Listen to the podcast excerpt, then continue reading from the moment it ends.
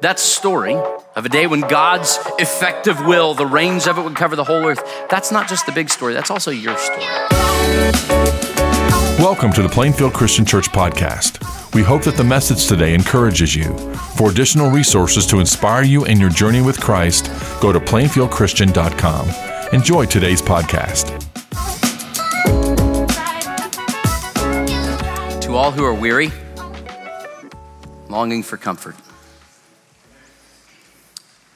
to all who mourn and are hoping for rest, to all who fail, desperate for strength, to all who have questions, searching for answers, to all who sin in need of a Savior, welcome. The arms of this church are wide open to you, and it is our great joy every week to bring you good news from a gentle and wise King whose name is Jesus, friend of sinners. Look me right in the eyes. The invitation to you, now and forever, no matter who you are, no matter where you have been, no matter how uncertain your future, how anxious your present, how dark your past, no matter what you have done, or how often or how recently you have done it, the invitation to you is to bring all of that, to bring your whole story, and to enter into the story that God is writing for the world. And that's good news. We get to hear from God today by opening His Word. As we do, I know we just prayed, but could we go before the Lord together in prayer again? Oh Lord, give us eyes to see your glory, ears to hear your voice, mouths to speak your truth, and hearts to be your home. Give us hands to do your work, knees to bow before you and feet to follow you all the days of our life. And in Jesus' name, all God's people said, Amen. If we haven't had the chance to meet yet, my name is Luke, and I get to serve as one of the ministers here at Plainfield Christian Church. We love getting to open God's Word together every week. If you've got your Bibles, crank them open with you this morning to Mark chapter 1. Mark chapter 1 is where we are going to be. There are three fundamental ways of viewing history. Uh, the first view says that history is just meaningless. If you paid attention in school, you might have had to read Shakespeare. You might remember that Shakespeare's Macbeth said that life is but a walking shadow, a poor player that struts and frets his hour upon the stage and then is heard no more. It is a tale told by an idiot. Full of sound and fury, signifying nothing. Some people say that history is just meaningless, that there is no grand story. And that means then that your life, your joy, and your struggles don't really mean anything in a universal sense. The second view, though, says that history is cyclical. That's what the ancient Greeks believed during the time of Jesus, that it's cyclical. We're all just kind of going in a big circle, that what has happened before will eventually happen again. History repeats itself. And so then it's kind of all about karma, just kind of making the world a better place. You put good out, and eventually, hopefully, you get good back. And that's about all there is to it. That's the second view. But the third view says history is not meaningless, history is not actually cyclical. The third view says that history is an arrow that all of this is actually moving towards something and, and that there's a reason, there's a purpose. That somebody is holding on to the rudder of this ship and is steering it toward their desired end. And if that's true, that history is an arrow, then that means that your life actually matters. That, that you matter because you are part of a story the story of the world and that big story, that universal story, that's called a meta narrative. That's a big word. Say that with me. Say meta narrative. And the word meta narrative just means big story. And the followers of Jesus, God's people, have always believed throughout all of history that history is an arrow that we're a part of a big story, a meta narrative, and God is steering it toward his desired end. In fact, if you were even to go back before Jesus and you were going to ask an ancient Jew, what is the story of history? What is the meta narrative? They would tell you the story of a kingdom. We're going to tell that story today, but before we do, we better define our terms. What in the world is a kingdom? You might know what a kingdom is, of course, but uh, the great spiritual author Dallas Willard says that your kingdom is the range of your effective will the range of your effective will. In other words, your kingdom is where you are in charge. It's where you are the boss. It's where what you say goes. We all have a kingdom. Some of you, your kingdom is bigger than others. Others of you, it's smaller. Maybe your kingdom is your house if you get to be in charge there and decide what goes and how it gets decorated. Some of you, your kingdom's not the house. Maybe your kingdom's like the garage or your car or like your office or, or, or, or, the, or the team that you coach. We all have a kingdom, right? Even little children, you might remember what's some of the first words that a child learns that, that M word? Mine, right? That's a kingdom word, the range of your effective will. We are all living a kingdom story. And, and in my kingdom, in the kingdom of Luke, we operate under a very simple org chart. Here it is. Take a look. You can see where you rank. In the kingdom of Luke, I'm on top. I'm on the throne. I am the king, and all of you simply exist to make me happy and give me what I want. Congratulations. But before you get on to me about being an egomaniac, please recognize that all of us, if left to our own devices, operate under this same org chart. You can put yourself on the throne, though. The Bible would call that the kingdom of self all of us left to our own devices, we don't actually live according to a meta narrative. We live by a micro narrative. All of us are naturally inclined to live a small story, the story of me, where I'm the king. And it's good to be the king. But God is inviting you into a meta narrative, into a story that is much bigger than you. And the story begins way back in the very beginning when God created everything, and then he made mankind to help him rule his creation. It says this in Genesis chapter 1 in the very beginning of the Bible. God says, Let us make mankind in our image, in our likeness, so that they may, what's that word? Rule. We were made to help God rule. We were actually made to expand the range of God's effective will. Of course, it wasn't long before Adam and Eve, those first people, decided they didn't want to help the king, they wanted to be the kings, and they rebelled against their rule. They operated by their own little micro narratives in their own little kingdoms of self, by their own org charts. And yet, even after they rebelled, God promised He wasn't done, His kingdom wasn't defeated. And so God came to a guy named Abraham and he said, Hey, Abraham, I'm going to give you a great family and I'm going to make you a great nation. And he did, and they were the nation of Israel. And God said, You, the nation of Israel, you're going to be special. You're going to be different than all the nations around you. You're not going to have a human king because I'm going to be your king, God said. God said to the nation of Israel in Exodus chapter 19, He said, Now if you obey me fully and keep my covenant, then out of all nations, you will be my treasured possession. Although the whole earth is mine, I'm king over all of it, you will be for me a kingdom of priests and a holy nation. God's saying, Israel, you're going to be different. I'm going to use you to shine my light to the world because I'm going to be your king. But it wasn't long before Israel failed, just like Adam and Eve did. They rejected the meta narrative of God being king and they re- reverted to the micro narratives of them being their kings of their own little kingdoms. And, and they asked God, no, we'd really like to have a human king instead. And so the human kings that they had led them to worship other gods and reject God's rules and do all kinds of other dumb stuff. And because of their sin, they had to go into exile. They were conquered by these foreign nations. And yet, even then, God did not give up on them. He sent them prophets. You remember those crazy people we talked about last week?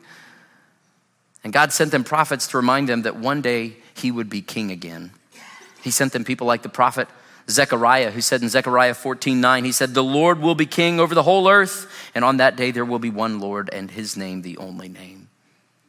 He sent them people like the prophet Daniel, who said in Daniel chapter 2, verse 44, I'm not giving up on you. He said, Someday God's going to set up a kingdom that will never be destroyed nor will it be left to another people. It will crush all those kingdoms and bring them to an end, but it will itself endure forever. This was the big story. This is the meta narrative. This is where all of history is headed. And so the Jews clung to the hope that they were a part of a story that was bigger than themselves, that maybe, just maybe, God would keep his promises and someday he would come and he would be the king and they would be his people. And that is the big story.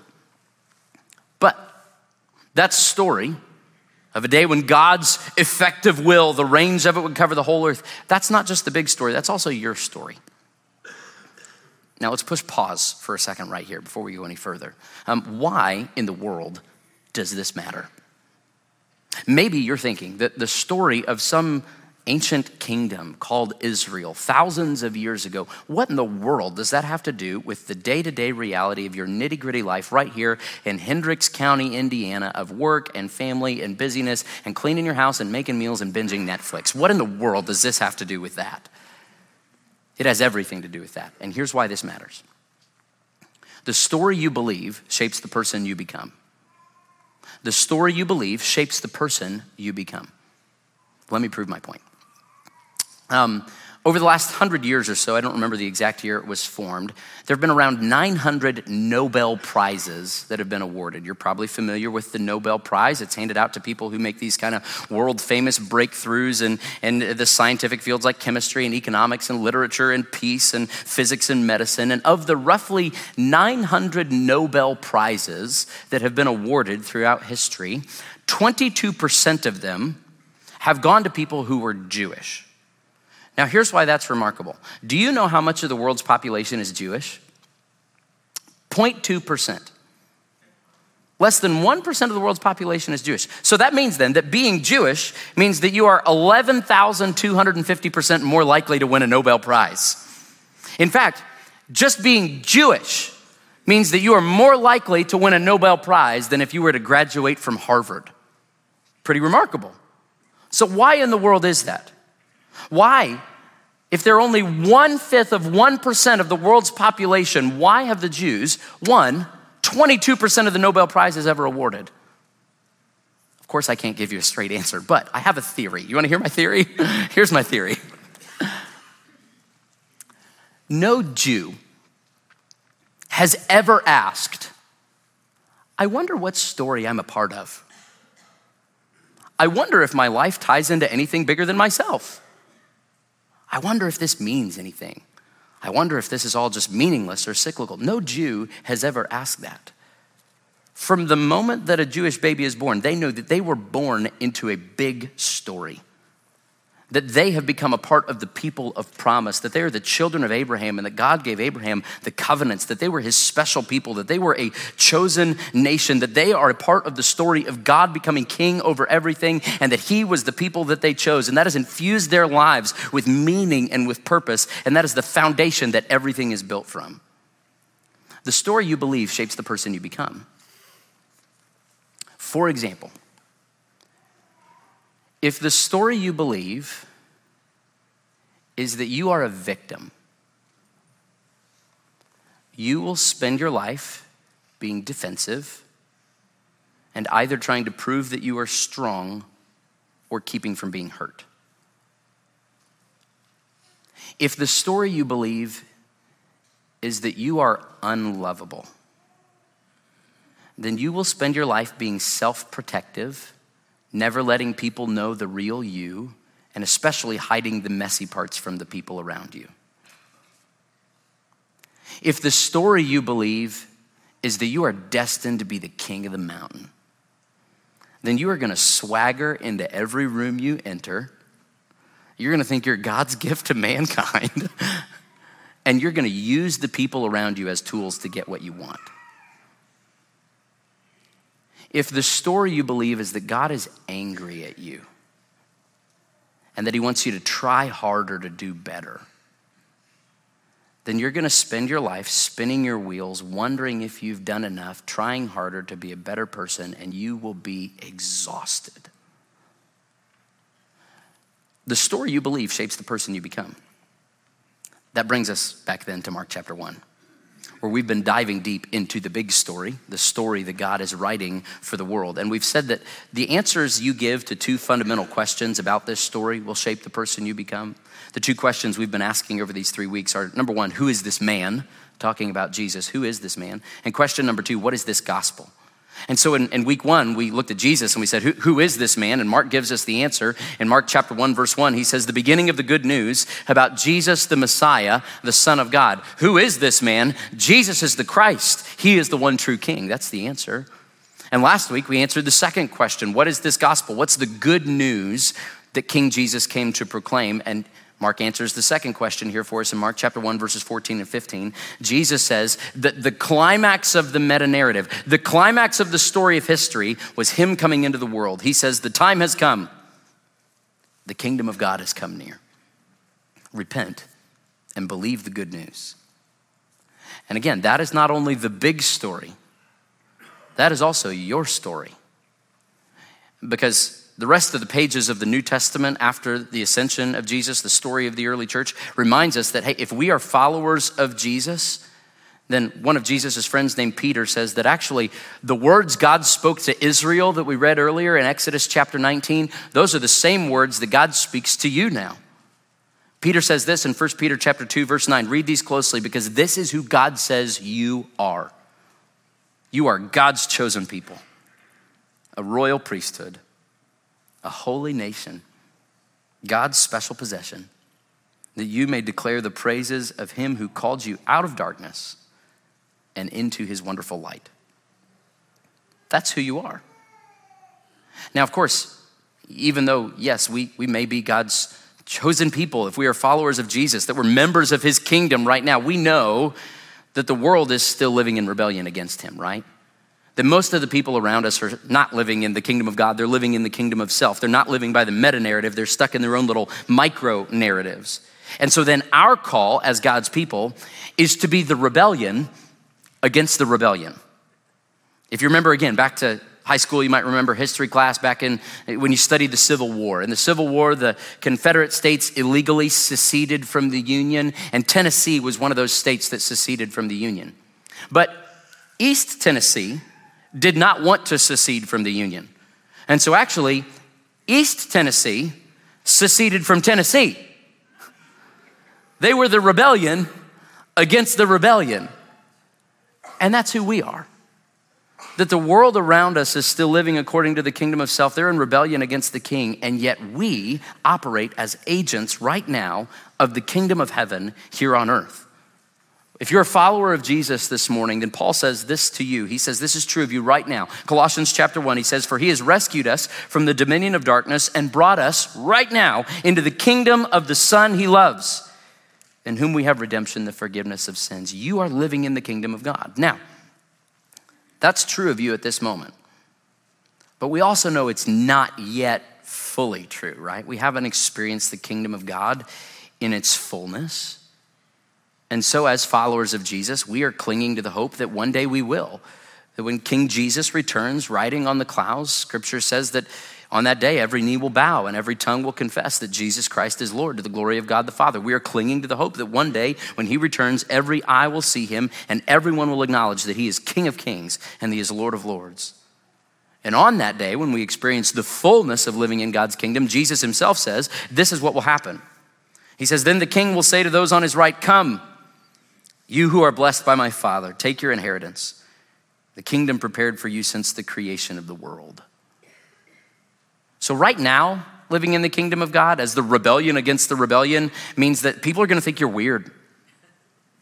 Just really practically, like people are going to think you're strange with the kind of stuff you talk about and you spend your time on and you spend your money on, and they might think your kids are weird and different. In fact, they may even go a step further. They may even think you're offensive and repressive and harmful. But Jesus says that on that day, we're actually going to get to reign with God again. Like Adam and Eve were meant to, and like Israel was supposed to, that we are going to get to reign with him to extend the range of his effective will over all of creation. And on that day, what is true now in principle will be true then in practice, and we won't be weird anymore. Revelation chapter 11 says that on that day, heaven will shout, The kingdom of the world has become the kingdom of our Lord and his Messiah, and he will reign forever and ever. That is what all of history is headed toward. That's the story. And that's also your story. So then, if it's true that that's the story, that the kingdom of God is at hand and that we get to live into it, then we better do a little bit of a deeper dive. What is the kingdom of God? What is the kingdom of God? What, what, what are we talking about here when we say this? Well, Jesus answers that question in three primary ways. First thing Jesus does is he describes the kingdom. Jesus describes the kingdom. But the thing is, when Jesus describes the kingdom in the Gospels, as, as we read through the Gospel of Mark together this year, he never gives us like a really clean PowerPoint presentation with a nice, neat three point outline and like a nice little pithy phrase to define it really clearly for us. When Jesus describes the kingdom, he tells stories. He says, Well, the kingdom's like, it's like a mustard seed the kingdom's like a little pinch of yeast in a batch of dough. The kingdom, it's like a guy who, who goes to a field and he discovers a buried treasure. It's like another guy, he, a guy who's rummaging around at a flea market and he discovers a pearl that's worth a million dollars. The kingdom, well, imagine a father who runs out to meet the son who's rebelled against him. Imagine a rich man who didn't care for the poor and then he dies and goes to hell. Imagine a servant who has a great debt and the debt is forgiven. When Jesus describes the kingdom, he tells stories. He says that's what the kingdom's like. Jesus doesn't just describe the kingdom, though. Second thing is, Jesus demonstrates the kingdom. He doesn't just tell us what the kingdom is like by his words, he also tells us with his works. In Luke chapter 11, Jesus says this He says, If I drive out demons by the finger of God, then the kingdom of God has come upon you.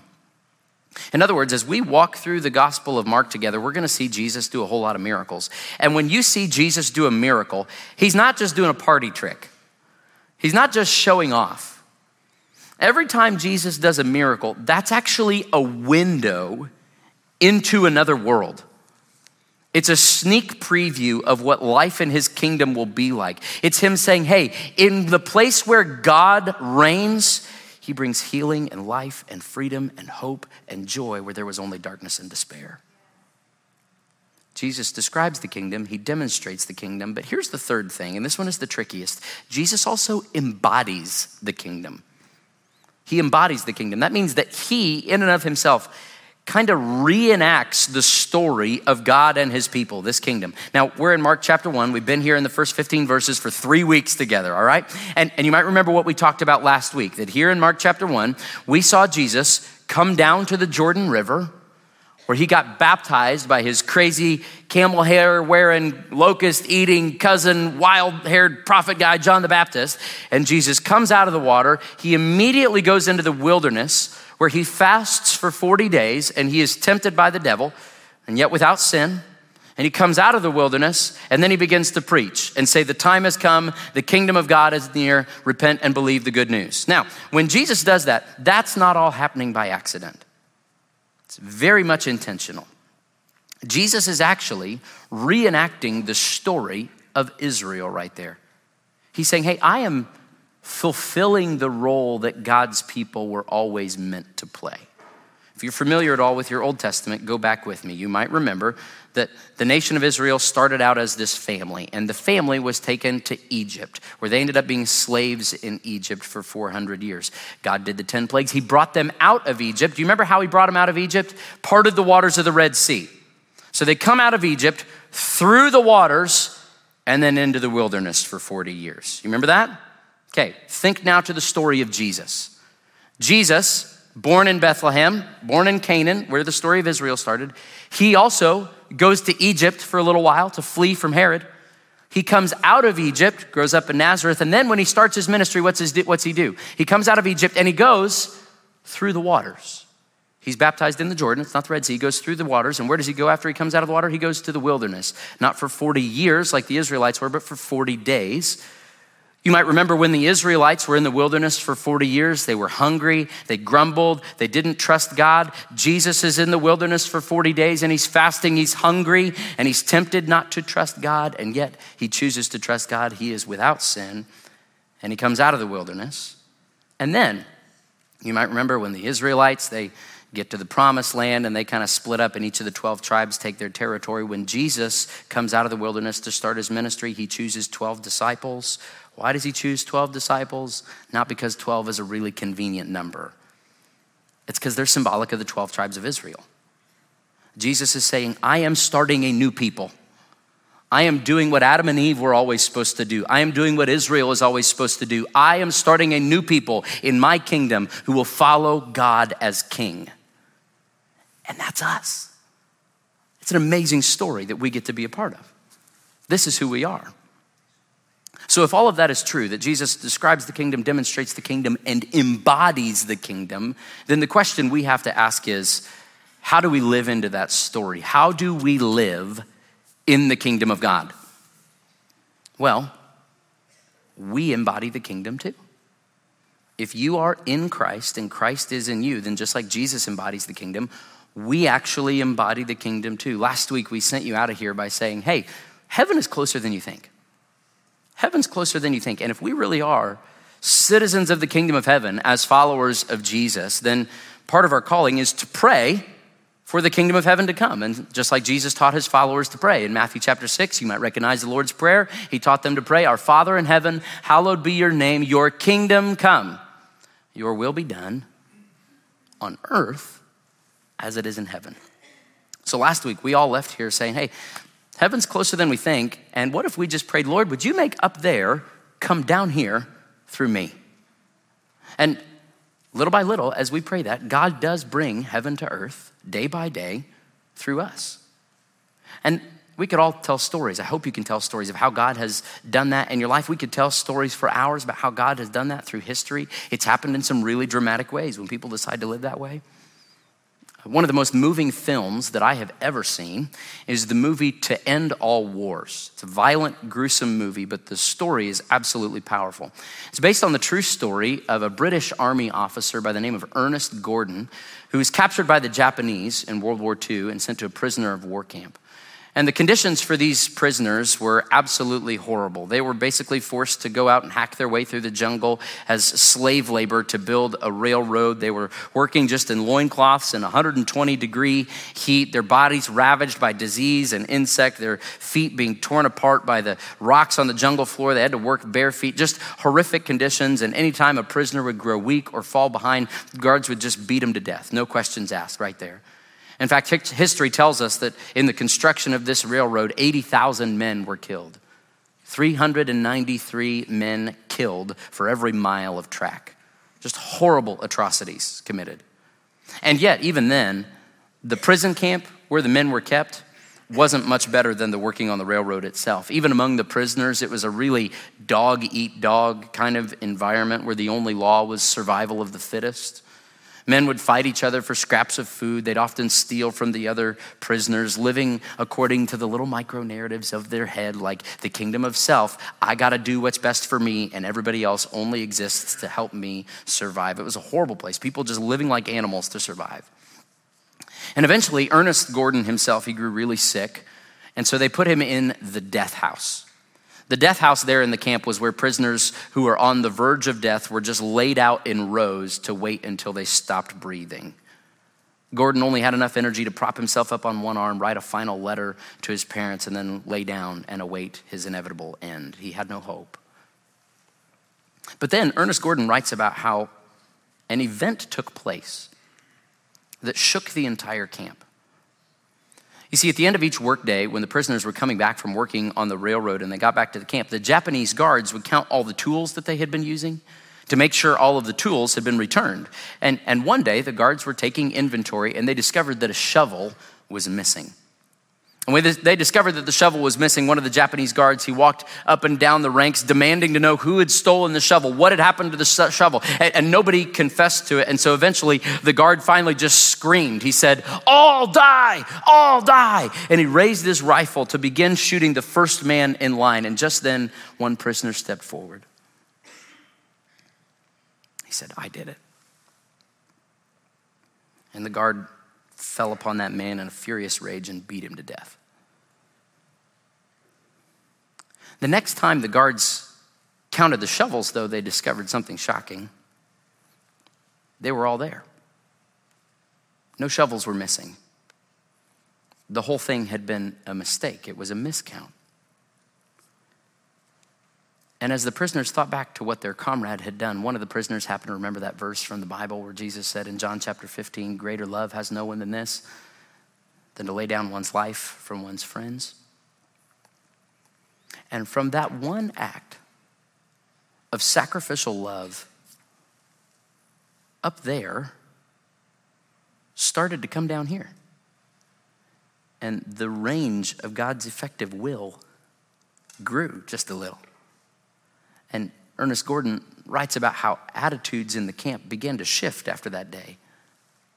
The prisoners started treating each other different and started treating one another with respect. And when a prisoner would die, they started giving them proper burials and marking their graves with a cross. And people stopped stealing from each other. And, and Ernest Gordon himself, you remember, who'd been put in the death house, a couple other prisoners came and they stole him from the death house and they moved him to a clean spot where he could rest and recover. And every day they came and they dressed his wounds and they brought him food and they cleaned his latrine. And one other prisoner traded his watch for some medicine that could help Ernest Gordon get better. And slowly but surely, little by little, across the camp, competition gave way to sacrifice. And jealousy gave way to generosity, and fear gave way to hope, and pride gave way to mercy, and greed gave way to love. The prisoners got together and they built a little tiny church building. And every evening they would gather together to pray for those who were most sick. And Ernest Gordon had studied philosophy before the war, and so some of the other prisoners got together and they asked Ernest Gordon to start a discussion group about ethics and about how to prepare for death. That was the most compelling question in the whole camp. And that discussion group got so popular and it grew so large that eventually a little jungle university started to form. And, and prisoners who had expertise in certain areas volunteered to teach other prisoners what they knew. And eventually their jungle university grew until they were offering full scale classes in economics and mathematics mathematics and natural sciences and history and nine different languages. And professors would, they'd all write their own textbooks on whatever little scraps of paper they could find. And, and some prisoners were inspired by this and they managed to go get together some scraps of charcoal from some cooking fires and ground them up and make paints. And they made enough paintings that they could put on an art exhibition. And some other prisoners managed to somehow smuggle in some musical instruments, and others managed to carve some woodwinds out of bamboo, and they formed a jungle orchestra. And one guy who had a photographic memory could compose out entire scores of Beethoven's symphonies. And soon the, the, the, prison camp was performing concerts and ballets and other theater productions. And these men were so changed by that one act of sacrificial love that turned the tide. That eventually, later on in the war, when the camp was finally liberated by the Allies, instead of enacting revenge on their vicious captors, the prisoners ended up treating them with kindness and with mercy and forgiveness. And Ernest Gordon himself, he had abandoned the faith long ago.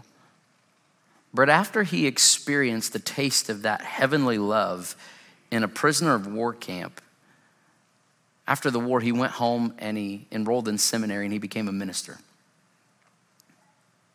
And in the 1940s in Thailand, in a prisoner of war camp, two worlds existed side by side, right next to each other darkness and light, heaven and earth overlapping.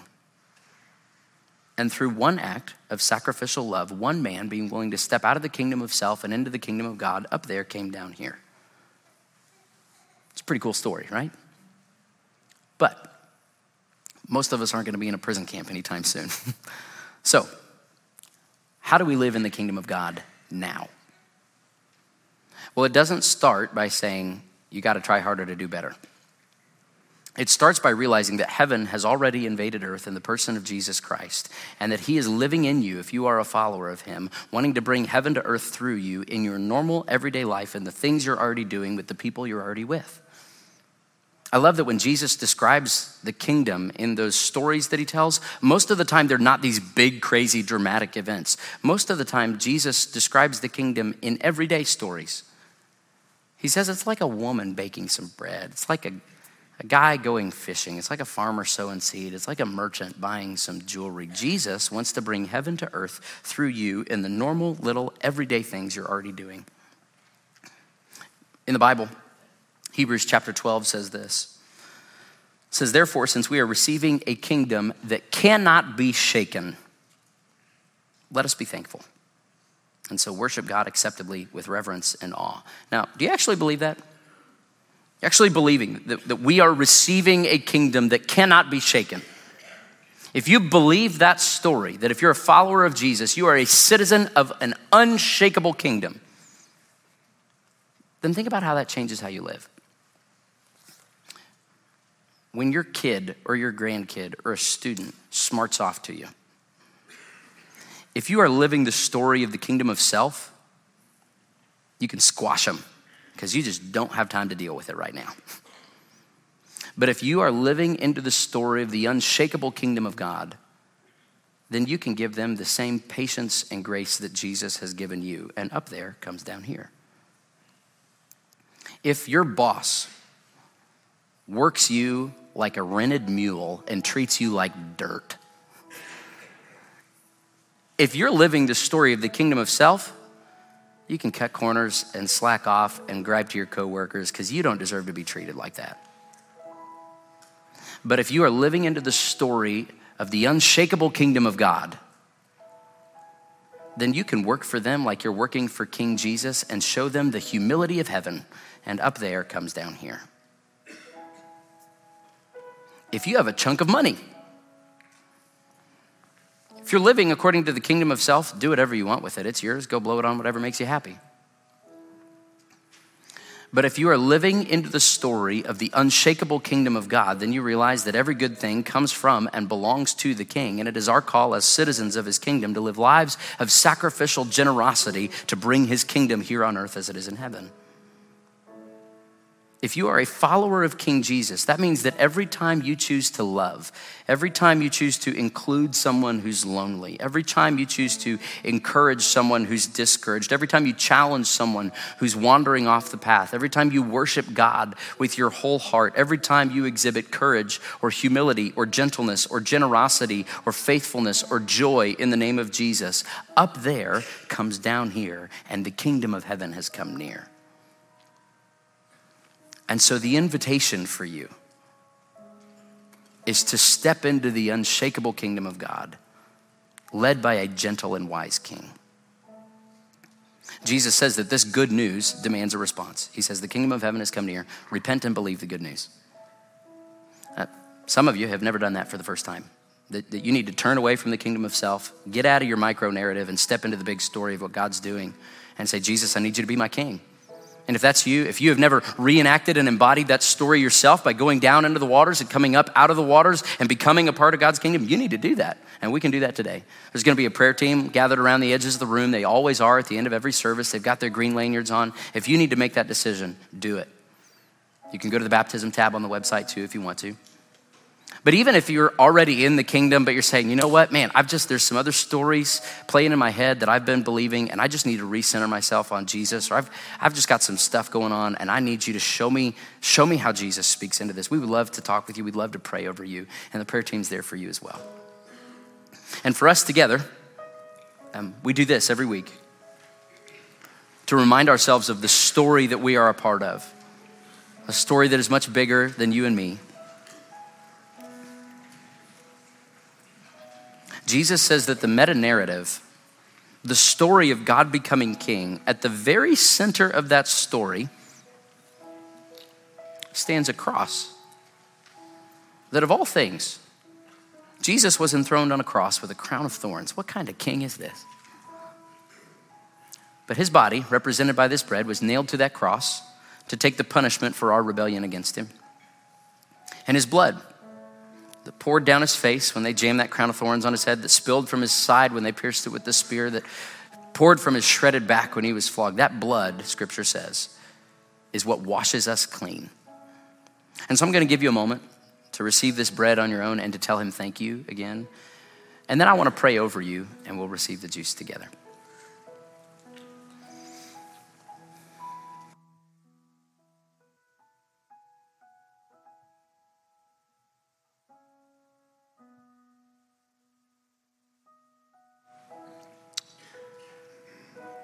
If you're able, before I pray, um, while you're holding this cup, if you're able, would you put your hands out open on your lap in front of you as a posture of openness to Jesus?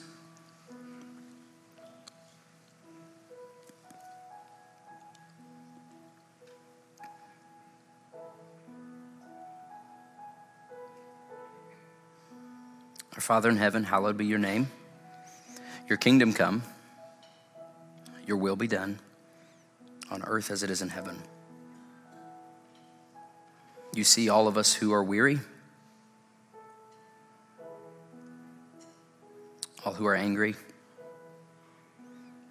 all who are tired and confused, all who are searching, all whose hearts are hard in rebellion against you, all whose hearts are melting in grief and loss. You know our fears. You know our hopes. So we lay them all before you to say thank you for inviting us into your unshakable kingdom, to say that you are a good and wise and gracious King. We praise you for dying on the cross and rising from the dead so that you could be exalted over everything as King of Kings and Lord of Lords. And we lay our lives before you, the good, the bad, and the ugly. And we ask you to take our fickle faith and our feeble days and to somehow use them to bring up there down here. We love you. It's in Jesus' name that all God's people said, Amen. This is the blood of Christ.